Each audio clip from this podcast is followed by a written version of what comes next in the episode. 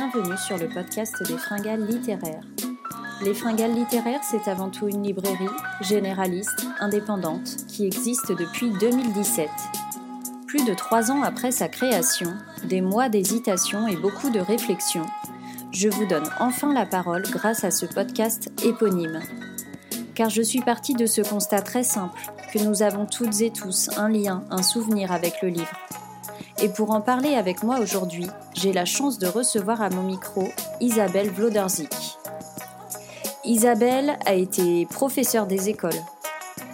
Puis pour s'adapter au mieux à ses classes, elle s'est dit pourquoi ne pas écrire des textes pour mes élèves. Elle est ensuite devenue autrice pour la jeunesse. Et enfin, tout récemment, elle a créé sa maison d'édition, Babouche à oreille. Une maison d'édition qui lie à la fois les textes, l'illustration, mais aussi le côté musical. Et pourquoi pas rajouter par-dessus ça un petit peu de mise en scène.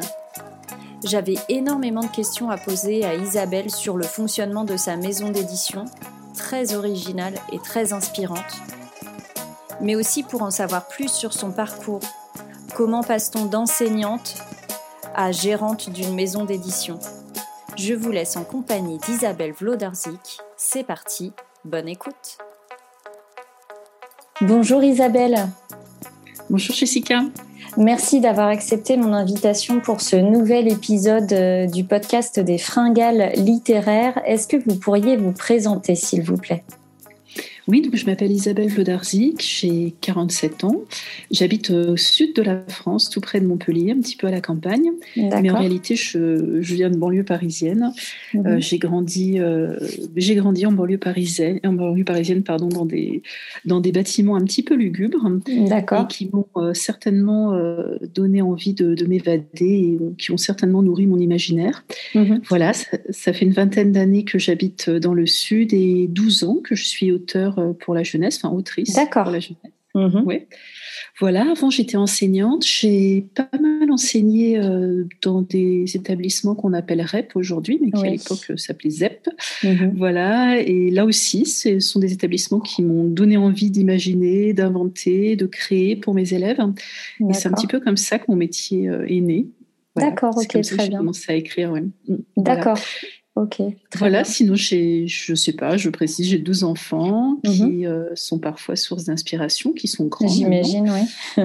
voilà. Un petit garçon un petit peu différent qui, du coup, mhm. euh, m'inspire aussi par rapport à ses particularités. Et puis, euh, une grande fille qui est bercée. Baigne, enfin, qui baigne dans l'art et qui, voilà, qui, du coup, avec qui je partage pas mal aussi au niveau de la, de la création, qui peut me relire, qui peut me donner son avis, qui est précieux.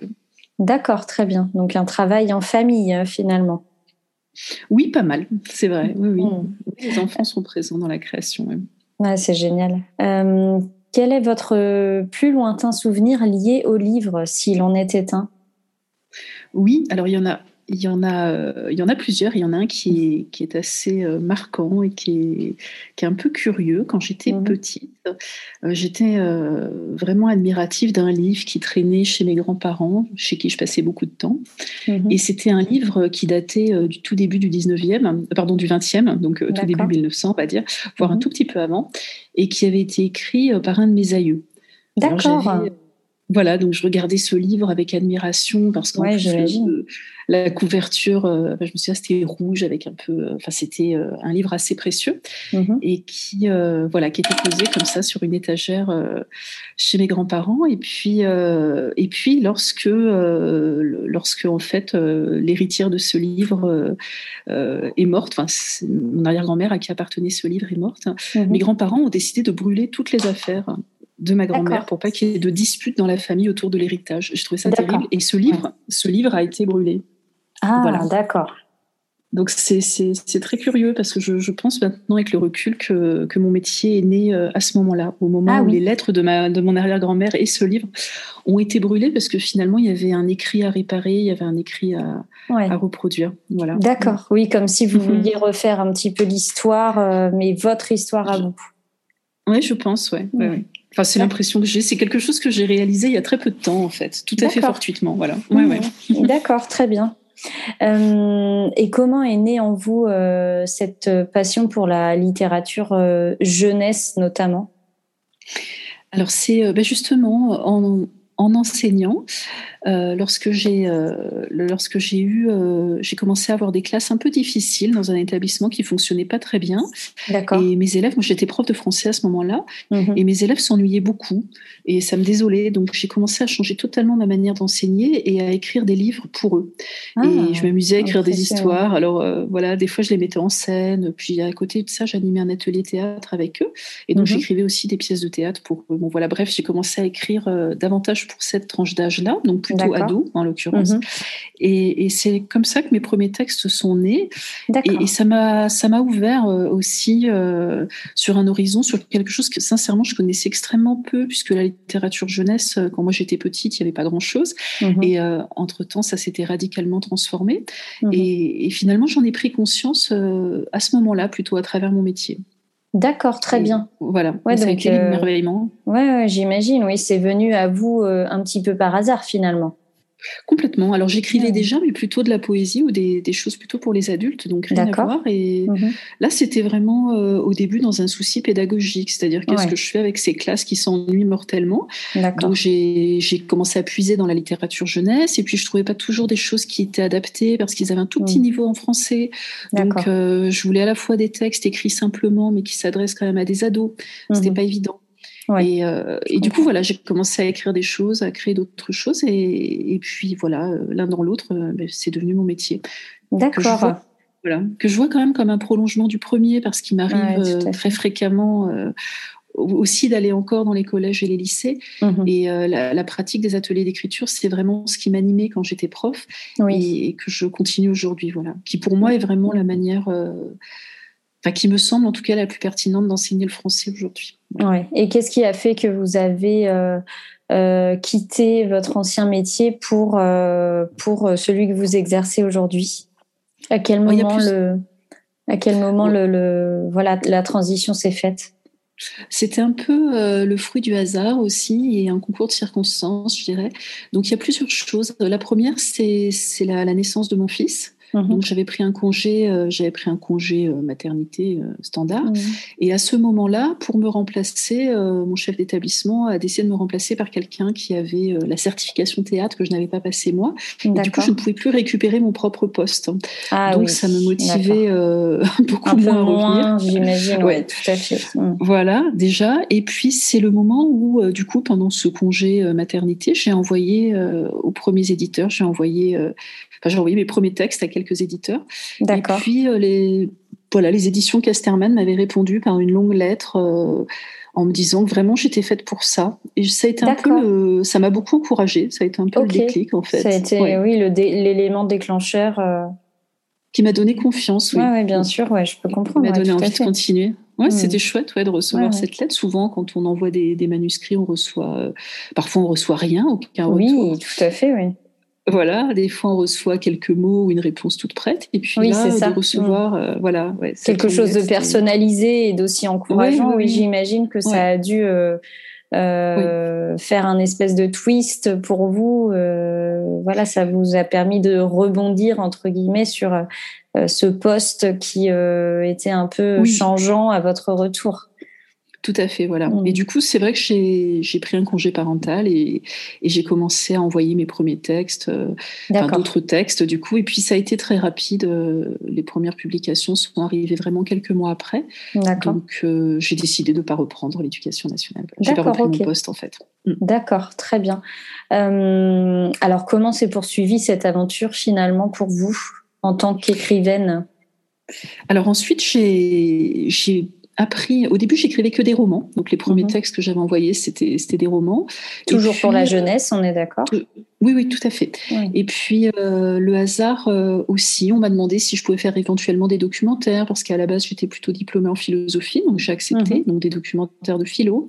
D'accord. Et comme j'adorais les albums, j'ai commencé à oser euh, envoyer aussi des propositions de textes d'albums, mhm. euh, voilà, qui étaient plus proches du texte poétique qui m'animait depuis longtemps. D'accord. Et, finalement, tous ces textes-là ont trouvé preneur. Donc, euh, très rapidement, j'ai eu pas mal de publications vraiment dès les premières années mhm. et qui m'ont permis finalement, petit à petit, ben, d'en faire un métier à part entière. Voilà, donc ça, bon, ça fait, ben, ça fait 13 ans presque aujourd'hui. Ça fait 12 ans et demi. Mhm. Voilà, oui, oui. c'est hyper gratifiant. je m'en lasse pas. Oui, j'imagine. c'est passionnant, sincèrement. Alors après, c'est vrai que ce qui, me, ce qui me plaît énormément dans ce métier, c'est vraiment de pouvoir euh, euh, diversifier les, à la fois les thèmes, les supports, Mm. de, pouvoir passer du roman historique euh, à l'album, à l'album mm-hmm. documentaire qui est beaucoup moins littéraire, euh, à un texte beaucoup plus poétique, enfin de m'amuser mm. vraiment dans, tous les domaines. Dans tous les genres, ouais. Plein de choses. Mm. Ouais, voilà, c'est vraiment très très riche. Et puis, euh, alors je sais pas si je, j'évoque Babouche à oreille peut-être. Oui, bien sûr, j'allais y venir. Oui, oui, bien sûr, bien sûr. Et puis après, euh, j'ai euh, commencé à travailler donc euh, avec Pierre, qui, qui est mon compagnon dans la vie. Donc mhm. Pierre Diaz, qui est, qui est saxophoniste et, compositeur. Et on a commencé à travailler autour d'un album qui, à l'époque, nous avait été commandé par un dispositif qui est à la base une, un festival de jazz qui organise également mhm. des rencontres scolaires. Et cette année-là, on a décidé d'aller un petit peu plus loin que le processus habituel qui consistait à mettre en musique des albums déjà existants. Mhm. Mhm. Donc au, début, donc concrètement, Pierre a mis en musique des albums que j'avais publiés chez différents éditeurs. D'accord. Et, et, puis de, fil en aiguille, les enseignants m'ont demandé si je pouvais créer un projet sur mesure pour ah vraiment, euh, voilà, avec des nouvelles histoires. Voilà, donc on est mmh. parti sur l'histoire de Ruby, Ruby Bridges, mmh. qui est euh, la, première petite fille noire à être entrée dans une école de blanc. C'est il y a longtemps, il y a déjà plusieurs années ça, et on a mis euh, on a mis quatre ans à créer ce livre avec des enfants qui ont inventé des chansons autour de la musique de Pierre, avec quatre musiciens de jazz donc, mmh. et c'est devenu un, un, très très bel album. On s'est régalé à faire ça, donc qui était un livre CD. Et suite à ça, avec Pierre, on a eu envie de, de, poursuivre cette aventure, euh, de mêler euh, mes mots à sa musique. Et mmh. donc, on a créé une, une, maison d'édition qui s'appelle Babouche à oreille, mmh. euh, comme bouche à oreille, mais avec une babouche. Ouais. voilà. Et Babouche à oreille, c'est une maison d'édition, et pas seulement d'ailleurs, de livres mmh. audio qui ont la particularité. alors, je sais pas, je raconte un petit peu. Donc, il y a des. Oui, oui, oui, bien sûr. Allez-y des, voilà, des livres imprimés qui ont une mhm. partie, euh, enfin qui sont des livres tout à fait classiques euh, mhm. a priori, donc des albums mhm. et des romans imprimés. Mais finalement, à la fin de l'ouvrage, il y a une petite particularité, c'est la version en musique qui est téléchargeable. Donc à chaque fois, ce sont des livres, des livres musicaux. Ça, c'est pour les livres imprimés. On a créé et on continue à créer énormément également de livres euh, audio numériques cette fois. Donc là, il n'y a pas de support papier, euh, sauf euh, ce qu'on appelle les BIP. Donc c'est des mhm. livres en pochette, on les vend un peu comme des CD, donc c'est une pochette de disque. Et à l'intérieur, vous trouvez euh, une présentation du livre avec le, fameux QR code qui permet de télécharger, de télécharger la, musique. Voilà. Donc ça, c'est une grosse partie de nos activités, mais on avait envie de produire aussi ces livres, de les porter comme des spectacles vivants. D'accord. Et donc, on en a fait bah, des spectacles vivants. Donc, ce sont des, hmm. ce qu'on appelle des lectures-concerts. Et, là, euh, voilà, là aussi, donc à destination des scolaires, des médiathèques, des festivals, enfin de tout public. On, vient euh, lire en musique les textes, euh, les textes que j'ai écrits. Alors, c'est pas forcément ceux qu'on a publiés chez Babouche. C'est plus large. C'est vraiment plutôt des, livres que j'ai écrits. Donc, il y a d'autres maisons d'édition qui nous ont autorisé à, produire des spectacles. À utiliser, ouais. Mmh, ouais. D'accord. Voilà. Du coup, c'est chouette, ça me permet de, faire vivre mes livres, euh, de prolonger. ouais. Donc finalement, euh, ce, malgré, euh, malgré votre succès déjà bien installé dans d'autres maisons d'édition, ce souhait de créer Babouche à oreille, c'était vraiment aussi dans une utilité pédagogique. Et puis, encore une fois, si je l'entends bien, ça a été un peu le fruit du hasard et de, et de rencontres. Ah oui, tout à fait, oui, oui. on s'est laissé porter comme ça. Alors, c'est l'idée de créer une maison d'édition, c'est quelque chose qui m'animait depuis longtemps. J'y ai beaucoup réfléchi euh, pour plusieurs raisons, parce que euh, Bon, tout d'abord, ce qui est un petit peu frustrant en tant qu'auteur, c'est aussi de constater qu'il y a des formats euh, qui sont assez rigides, y compris mmh. dans la littérature jeunesse. Oui, tout à fait. voilà. Et concrètement, lorsque j'écrivais par exemple des textes courts pour les ados, Euh, c'était difficile à placer. Alors, il y a toujours des éditeurs intéressés qui trouvaient que le projet mm. était bon, que le, texte leur plaisait, mais ça rentrait dans aucune catégorie. Et ces livres, ben, ces livres que j'appelle un peu des livres ovnis, je trouvais ça dommage mm. de les abandonner. Et du coup, c'était un peu mon souhait de pouvoir également, également faire vivre des textes qui ne qui trouvaient pas preneur dans, dans, bah, dans un monde un peu, un peu oui, qui est formaté aussi par des impératifs économiques. Avec hein. des codes, des mœurs à, respecter, etc. Oui, puis des enjeux économiques souvent qui se sont d'ailleurs euh, pas mal renforcés, je trouve, ces dernières années. Oui, oui, oui tout à fait. Donc je trouvais qu'il y avait une, de plus en plus de, normalisation dans le choix des thèmes. Parfois des éditeurs me renvoyaient euh, euh, ben, des retours. Oui, ce texte-là, il nous a beaucoup plu, mais la fin est trop triste, donc il faudrait l'alléger. Ou alors, ah euh, on a peur de ne pas le vendre parce qu'au niveau de la tranche d'âge, c'est un petit peu élevé, qu'on vend mieux pour les 3-5 ans. Enfin, des choses comme ouais, ça. d'accord. Hmm. Et, ça m'affectait quand même pas mal de me dire qu'on en était là. Oui, je peux comprendre, oui, oui. Oui, parce que c'est vrai qu'avec Pierre, on avait envie de ça.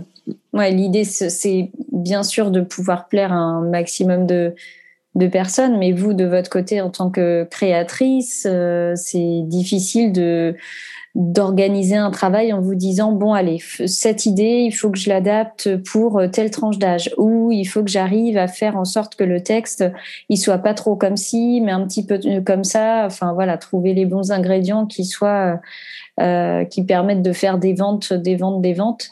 Mais est-ce que c'est vraiment l'objectif derrière? Je suis pas sûre. Mais c'est ça le problème, c'est que lorsqu'on me passe, alors c'est d'autant plus vrai lorsque le livre s'inscrit dans une collection déjà existante, déjà existante, pardon, forcément, c'est déjà totalement formaté. Tout à fait. Mais c'est vrai aussi pour les commandes, c'est vrai de manière générale on nous demande quand même de nous conformer à des impératifs au niveau du vocabulaire, du nombre de mots. Je, m'y conforme, hein, je le fais régulièrement, mais je trouve que c'est un petit peu dommage des fois la, créativité, empathie, en effet, vraiment. Oui, tout à fait, oui. Euh, comment vous, oui. Allez-y. Oui, non, j'allais juste dire que là, typiquement, un exemple euh, euh, ben, qui vient euh, tout juste de se produire. On a reçu un projet d'une d'une autrice mhm. qui ne trouvait pas preneur pour un projet qui est vraiment très très bon sur l'opéra, qui est un texte que je trouve vraiment intéressant pour faire un album documentaire autour de l'opéra. Mhm. Et précisément le format, le mhm. format et le ton le ton qu'elle avait pour lequel elle avait opté ne rentrait pas dans ben, dans le circuit classique. Donc ah ça se prêtait particulièrement à ce que nous on fait. Donc on est vraiment très heureux de l'accueillir euh, très prochainement dans notre catalogue. Voilà. Bon, ben ça c'est une bonne nouvelle en tout cas. Euh, comment vous arrivez à jongler entre votre travail d'éditrice et votre travail euh, d'autrice? Oh, ça se fait assez naturellement. Donc concrètement, les... tout se fait un peu. Enfin, honnêtement, Babouche Oreille prend beaucoup de temps quand même. Oui, je veux bien vous croire. Voilà, ça, prend beaucoup de temps, même si ça reste une toute petite structure et qu'on volontairement on choisit de, de, rester beaucoup dans le local également, dans le circuit court, euh, au niveau de nos spectacles, au niveau de plein de mm. choses, parce qu'on aime bien cet état d'esprit-là. Mais ça prend, euh, oui, ça prend beaucoup de temps. Mm. Alors c'est un petit peu entremêlé. Là, par exemple, en ce moment, j'ai envie de démarrer un nouveau roman D'accord. Je vais pas pouvoir euh, du coup y consacrer toutes mes journées. Ça va, je vais devoir en effet euh, euh, bah, commencer la journée par l'établissement des factures, des livres qui ont été commandés, enfin tout ce qui est lié à l'édition. Oui, oui, mmh. et, des choses beaucoup plus pragmatiques. Voilà, oui, oui, tout à fait. Voilà, donc ça, ça prend en effet du temps, mais c'est réjouissant parce qu'on est, on est vraiment content de pouvoir créer ce qui nous plaît librement. Euh, voilà, donc ça fonctionne comme ça. Je reste, euh, il y a certains de mes textes que je continue à, confier euh, à, des éditeurs, à des éditeurs variés. voilà, mhm. mes éditeurs habituels. Et puis il y a certains projets que je choisis également de sortir, de sortir chez Babouche à oreille parce oui, j'allais vous poser la question justement. Hmm. Mais volontairement, parce que euh, il y a des projets que j'ai absolument pas soumis à, des maisons d'édition autres, parce que je tenais vraiment à ce que ça reste euh, chez ça reste euh, chez nous. Et oui, je, je, peux comprendre, oui. Je peux comprendre. Est-ce que justement vous avez des projets comme ça qui vous viennent en tête euh, vous vous dites, euh, oh, il y a quelques années de ça en arrière, j'aurais peut-être confié ce projet à tel ou tel éditeur avec qui je m'entends bien, mais aujourd'hui, j'ai envie de le garder pour moi. Oui, oui, tout à fait. Alors, il y en a plusieurs. Donc, on a, on a commencé notre première publication, ça a été euh, Couleur barbelée, mhm. qui est issu d'un, qui est issu d'un atelier d'écriture avec des troisièmes et qui est un texte vraiment que je trouve euh, d'une grande poésie, qui, mmh. enfin, voilà, c'est un long travail de longue haleine avec des adolescents euh, autour euh, du camouflage, donc l'histoire d'un peintre pendant la Première Guerre mondiale. Mmh. Ce livre-là, il a été lauréat d'une bourse art et littérature, puisqu'il y a la musique de Pierre avec, et il y aurait eu moyen, bien évidemment, de finalement de lui trouver un nid ailleurs, mmh. mais on a souhaité le, garder, le garder ici, d'autant plus que les élèves ne sont pas loin de nous, ils sont à Gignac, et donc c'est ah vraiment, ça reste, voilà, ça reste dans Ouais, voilà, c'était assez chouette comme idée. Ensuite, euh, j'ai travaillé pas mal sur la guerre d'Espagne ces dernières années et ce sont deux, ouvrages. Le deuxième sort euh, demain, d'ailleurs. Ah, génial. Euh, voilà, ouais, c'est tout frais. Donc le, premier s'appelle Les jours de poudre jaune, qui relate l'histoire de Paquita. Et Paquita, c'est une femme qui a aujourd'hui 95 ans, qui a pendant très longtemps euh, refusé de raconter ce qu'elle avait vécu plus jeune, qui a mhm. caché à son mari son passé, qui a caché à ses proches son passé, et qui a accepté d'en parler un petit peu à son fils. Et son fils, c'est Pierre, précisément, mon compagnon. Ah, d'accord, génial, oui. Donc effectivement, euh, ça fait une belle histoire à raconter. Et là, c'était une vraie enquête qui m'a qui m'a occupée pendant plus de trois ans. Et, sincèrement, j'avais absolument pas envie de confier ce projet-là euh, ailleurs. je voulais vraiment maîtriser. je peux comprendre, oui tous les détails. Oui, bien sûr. Oui, oui, tout à fait. Oui, ça s'entend parfaitement. Voilà, c'est pour des... Surtout que c'était vraiment, euh, c'était à la fois passionnant euh, à, réaliser et en même mm. temps de pouvoir euh, l'écrire de manière totalement poétique, mm. sans aucun filtre, sans aucune recherche justement de, de normativité, dont, dont on parlait juste avant. C'était un vrai mm. régal. Et le dernier, là, c'est Mujeres Libres, c'est un autre texte sur la guerre d'Espagne. Oui, voilà, c'est ça. Donc c'est l'histoire de trois femmes euh, qui appartenaient à un mouvement qui est assez méconnu en France, mais qui est un mouvement magnifique. Ce sont des femmes, euh, des femmes qui se sont battues un tout petit peu avant la guerre d'Espagne et pendant la guerre d'Espagne et encore après, mhm. mais surtout à cette époque-là, donc dans les années 30 euh, en Espagne, et qui ont œuvré pour vraiment. alors c'est un mouvement féministe, mais pas vraiment au sens où on l'entend aujourd'hui. C'était vraiment pour l'émancipation des femmes, y compris et mhm. essentiellement au niveau de l'éducation, du travail aussi mais beaucoup au niveau de l'éducation, mhm. et qui, euh, qui sont des femmes libertaires, donc euh, qui, qui étaient euh, anarchistes pour la plupart, mhm. et qui ont joué un grand rôle dans, dans la guerre d'Espagne ensuite, puisqu'elles ont se sont battues mhm. concrètement. Et, et, qui ont publié une revue qui s'appelle donc Mujeres Libres. J'ai repris le titre de la revue pour écrire ces trois portraits croisés. Voilà, c'est ce genre de livre. Donc, c'est vraiment des livres qui sont à la fois assez engagés, qui et, qui euh, n'ont pas euh, de vocation commerciale, c'est-à-dire qui précisément vont se faire connaître euh, de bouche à oreille. Oui, d'où le titre, d'où le nom de votre maison d'édition. Hmm. Voilà, et, alors, et à travers les spectacles. Alors justement, comment vous vous faites connaître auprès du grand public ou auprès des écoles, par exemple, dans lesquelles vous intervenez? Alors, pour, le, pour la partie livre, on a vraiment la chance d'être beaucoup suivi par les médiathèques qui connaissaient déjà mon travail. C'est vraiment très chouette. Mmh. C'est-à-dire que les médiathèques continuent à, acheter les livres euh, lorsqu'ils suivent un auteur. J'ai l'impression, je ai pas demandé, mais j'ai l'impression qu'ils fonctionnent comme ça. Et finalement, euh, c'est valable du coup pour, euh, pour l'ensemble des livres qu'on on en a publié très peu, hein, pour l'ensemble des livres qu'on a publiés, y compris donc euh, le, dernier de Marie-Hélène Lafont. Donc ça, c'est pour la, voilà, la dimension livre. On fonctionne peu avec les libraires, c'est-à-dire que bien sûr, mhm. on leur présente nos livres et, et certains libraires vraiment nous suivent, sont, sont de chouettes prescripteurs de nos livres, donc mhm. c'est vraiment très sympathique. Mais comme on n'a pas de diffuseur, on n'est pas implanté en tête de gondole, ce sont des libraires qui suivent notre travail. Voilà. mais pas, euh, on n'est pas présent dans toutes les librairies de France. On peut commander mm. nos livres, mais on n'est pas présent en rayon dans mm. toutes les librairies. Mais ce qui est très bien comme ça, nous, ça nous va parfaitement parce que du mm. coup, c'est vraiment, euh, ça reste euh, quelque chose d'assez familial. On, connaît les uns les autres qui suivent, qui ont aimé tel ou tel livre. C'est vraiment très, très bien comme ça.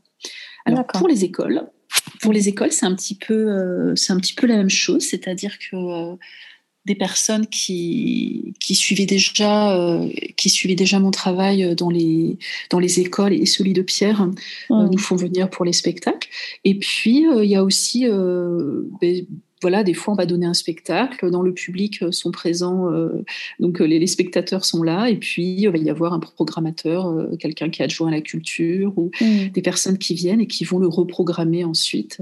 voilà, c'est vraiment un système comme ça, et ça fonctionne très bien pour nous, mmh. c'est parfait, on n'a pas non plus besoin de, de, jouer tous les jours, ça serait épuisant. Oui, oui, oui, tout à fait, oui, oui. D'autant plus que monter un spectacle, c'est pareil, c'est quelque chose qui doit vous prendre pas mal de temps en termes de préparation. Donc tout ça mis bout à bout, effectivement, ça fait une sacrée organisation. Oui, oui, ça fait quand même beaucoup de choses, parce qu'il y a en effet la préparation, la répétition. Mm. Euh, ensuite, euh, pareil, pour les livres audio numériques, il y a la phase d'enregistrement. On gère vraiment tout en interne, donc euh, mm. ça représente quand même une, une, sacrée masse de travail, mais mm. ça nous plaît. Oui, oui. D'accord. voilà. Comment vous faites pour voilà, trouver des auteurs, des illustrateurs pour vos ouvrages, pour Babouche à alors, pour les illustrateurs, on a vraiment la chance d'être euh, accompagné de Ajnelka Serchati, mhm. qui est illustratrice et graphiste. Elle habite en Hongrie. Mhm. On avait travaillé ensemble euh, une première fois en 2011. 2000, euh, oui, c'est ça. et on avait donc travaillé sur un album ensemble, à distance, puisqu'elle est, elle est en Hongrie, donc par mhm. l'intermédiaire de l'éditeur qui nous avait réunis sur ce projet. Et ça avait été vraiment un grand bonheur. On avait vraiment beaucoup apprécié cette collaboration et mhm. on a ensuite refait d'autres ouvrages ensemble. Et lorsqu'on a créé, voilà, lorsqu'on a créé Babouche à oreille avec Pierre, Ajnalka a souhaité euh, s'investir dans, dans cette maison d'édition. Ah du coup, c'est elle qui a, oui, elle, elle, travaille avec nous. Alors, on travaille avec elle toute la journée, même si on est à distance. Euh, mhm. On travaille, euh, voilà, par mail. Enfin, oui, ça fonctionne très bien aujourd'hui. oui, c'est très pratique. Et, et donc, elle, elle s'occupe de tout l'aspect à la fois graphique, donc euh, tout ce qui est euh, conception graphique, par exemple, euh, bah, les livres qui sont vendus dans des pochettes, c'est elle qui gère bah, le design des pochettes, par exemple. Mhm. mais elle fait également des couvertures, le graphisme des couvertures. Et sur certains livres, par exemple sur Couleur barbelée, c'est elle qui mhm. a réalisé les illustrations. D'accord. Quand, voilà, quand on fait appel à d'autres illustrateurs, c'est elle aussi qui va, qui va gérer la maquette des livres mhm. et qui va eh bien, voilà, un peu diriger le, travail euh, d'illustration. Donc c'est beaucoup plus elle que nous qui œuvrent à ce niveau-là. Voilà. Mhm. D'accord, ok, très bien. Oui, oui, c'est ça. Plus compétente que nous. Chacun ses compétences, effectivement. Euh, oui, oui. Et si vous aviez euh, quelques petits conseils à donner à quelqu'un qui veut se lancer dans l'édition ou même voilà dans, dans l'écriture de d'ouvrages pour la jeunesse, quels seraient vos, vos trucs et astuces? Alors pour l'édition, c'est un petit peu, euh, j'ai une expérience un peu courte puisque c'est tout récent quand même. Donc je ne sais pas si je pourrais réellement euh, donner des conseils, loin de là même. Mais je, pense que ce qui est vraiment euh, important, c'est de ne pas vouloir, enfin en tout cas c'est mon point de vue, de ne pas vouloir forcément copier les, grandes maisons. C'est-à-dire que j'ai l'impression qu'on est en ce moment à la fin d'un système qui est en train euh, littéralement d'exploser dans l'édition, comme a pu connaître l'industrie du disque. Hein. Voilà. Oui, tout à fait. Et je ne suis pas convaincue que ce soit forcément pertinent de vouloir absolument être présent partout, avec euh, tous les risques que ça comporte en termes de retour de livres. Hein. Il faut savoir que les livres sont sont beaucoup pilonnés hein, quand même. Je pense aussi que euh, le, le, fait de ce sont pas des conseils, mais juste des convictions. Le fait d'œuvrer en même temps avec les scolaires, de vouloir euh, porter les livres autrement, ça me semble vraiment l'avenir pour le livre aujourd'hui. Mmh. De ne pas se cantonner euh, au livre, au support papier euh, standard, sans rien de plus, parce que les enfants ont beaucoup évolué et je pense vraiment que ça, ça leur apporte autre chose aussi de, de, rencontrer les livres sous une autre forme. Oui, tout à fait, sous un autre angle, oui. Oui, en tout cas en littérature jeunesse, je pense que ça, enfin, ça me semble même assez essentiel. Et alors pour les conseils euh, d'écriture, euh, euh, voilà ce que je dis souvent aux personnes. Je reçois souvent des mails, pour être honnête, de, personnes qui me demandent mais est-ce que tu as des conseils pour comment est-ce qu'on peut faire? Sur les salons aussi Il y a des gens qui viennent me voir. Comment est-ce qu'on fait pour écrire un album? Voilà. Alors pour les romans aussi, mais plus pour les albums finalement. Donc pour les albums, à mon sens, qui est un genre littéraire beaucoup plus complexe à réaliser que le roman. voilà, même si des fois on croit que c'est l'inverse. Mm. Je pense vraiment que l'essentiel, c'est de ne pas être trop bavard. Souvent, euh, voilà, moi ce que je peux voir, en tout cas dans les textes qu'on m'envoie, euh, donc pour Babouche à oreille, mais aussi ce que je peux lire lorsqu'on me demande mon avis, ce mm-hmm. sont des textes euh, finalement dans lesquels on pourrait barrer la moitié de ce qui est écrit sans que ça mm. change grand chose. Ouais. Et, voilà, l'écriture, l'écriture pardon, de l'album, c'est une écriture ciselée, hmm. c'est une écriture euh, assez poétique selon ce qu'on veut en faire, mais en tout cas, ça doit être une écriture ciselée. Hmm. Et c'est surtout euh, une écriture qui est au service de l'illustration. Hmm. Ça veut dire qu'il faut accepter de se mettre en retrait. Et de laisser la place à l'illustration. Donc s'il n'y a pas d'illustration encore, ce qui est quand même le plus courant puisque le texte est en premier, il vient en premier, je pense vraiment que c'est important de, de l'imaginer non pas sous une certaine forme, c'est-à-dire de, de, créer l'illustration dans sa tête, mm. mais de la, de la suggérer, de la faire vivre, de la faire venir, de l'anticiper mm. pour que justement il y ait de la place. Donc c'est vraiment un texte à trous. Voilà, c'est un texte. Euh, il faut pas que tout soit écrit. Si tout est déjà dans le texte, il n'y a plus aucune place pour l'illustrateur et c'est pas un album. Oui, tout à fait. semble. Hmm. Donc il y a vraiment cette alchimie là, même si l'illustration n'est pas encore présente. Ça, hmm. ça me semble vraiment important. Pour le roman, c'est quand même un genre euh, qui me semble euh, moins complexe finalement à, à mettre en œuvre. Hmm. Et, alors après, il y a deux écoles. Il y a ceux qui écrivent des synopsis détaillés, qui travaillent beaucoup en amont euh, la structure de, mm. du roman. Oui. Euh, c'est pas mon cas. Je vais être honnête, moi j'écris, j'écris au fil de la plume. Euh, et j'adore ça, le fait de ne pas avoir justement de euh, voilà de ne pas avoir la suite, de, de, vous laisser les surprendre.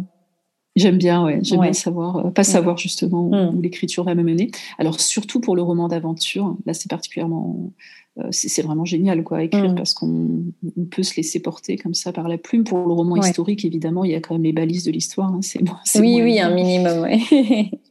Voilà, mais c'est euh, c'est très très agréable. Alors après, je mm. sais qu'il y a des auteurs qui au contraire euh, vont peaufiner euh, et, et, il en résulte de grandes œuvres en faisant comme ça. Moi, voilà, j'ai pas cette mm. approche-là. J'aime l'idée de d'écrire d'écrire spontanément. Ça me plaît beaucoup. D'accord. Je trouve ça très très chouette. Mm. Ok, très bien. et puis une dernière question pour conclure cet épisode. Est-ce que vous auriez quelques petits coups de cœur littéraires à nous à nous suggérer? Alors récemment, j'ai euh, honnêtement beaucoup euh, lu de beaucoup de livres historiques, hein, mhm. euh, beaucoup de monographies et pas du tout de, littérature. Mais par contre, même si c'est pas du tout une nouveauté et que c'est absolument pas, comment dire, oui, c'est vraiment pas récent. Comme on est aux 400 ans de, de l'anniversaire de Molière et que mhm. bon voilà, moi j'ai fait une thèse sur Molière, tout ça, j'aime ah, beaucoup Molière. Ça doit vous rappeler des souvenirs alors. Oui, oui, oui, voilà, mhm. j'aime beaucoup. Mais je pense que c'est, ça peut être l'occasion euh, de, relire Molière. En tout cas, moi, je me mhm. suis régalée là euh, euh, récemment, ou le relire ou le revoir, puisque j'ai vu qu'il y avait de nouvelles, nouvelles mises en scène. Donc là, j'étais toute heureuse hier. J'étais dans ma voiture et il y avait un extrait du Bourgeois gentilhomme. Oui. Et du coup, ça m'a, ça m'a donné envie d'aller, d'aller me replonger, de me replonger là-dedans. Voilà. D'accord. C'est vraiment le. Oui, oui, oui. C'est celui-ci qui vous vient en tête. Euh, c'est pas mon préféré, mais euh, comme j'écoutais Bourgeois Gentilhomme, ça me donnait envie de le relire. voilà. Après, je préfère le misanthrope éventuellement. D'accord. Mais en tout cas, j'aime bien la, littérature euh, du XVIIe et, hmm. et j'avoue que je lis plus soit de la littérature jeunesse, soit de la littérature classique que de la littérature hmm. contemporaine, ou tout au moins. La rentrée littéraire, par exemple, c'est très très rare que je lise des livres, des romans. Oui, ouais, ouais. D'accord. Très bien. Ben, les, libraires, les libraires s'en chargent pour vous. oui, oui, oui, tout à fait. c'est très bien. Bon. Très bien, ben, merci beaucoup Isabelle, merci d'avoir euh, répondu à toutes mes questions. C'était passionnant euh, d'en savoir plus sur votre parcours et celui de la maison d'édition. Donc euh, merci beaucoup. et bravo pour le travail que vous faites. Ben, c'est adorable, merci. À bientôt. À bientôt, bonne journée Jessica. Au revoir. Et voilà qui conclut ce nouvel épisode du podcast des fringales littéraires. Merci encore une fois à Isabelle d'avoir accepté de participer et de répondre à toutes mes questions. Son parcours est très inspirant, merci à elle. Quant à moi, je vous retrouve avec un nouvel invité très bientôt. D'ici là, portez-vous bien.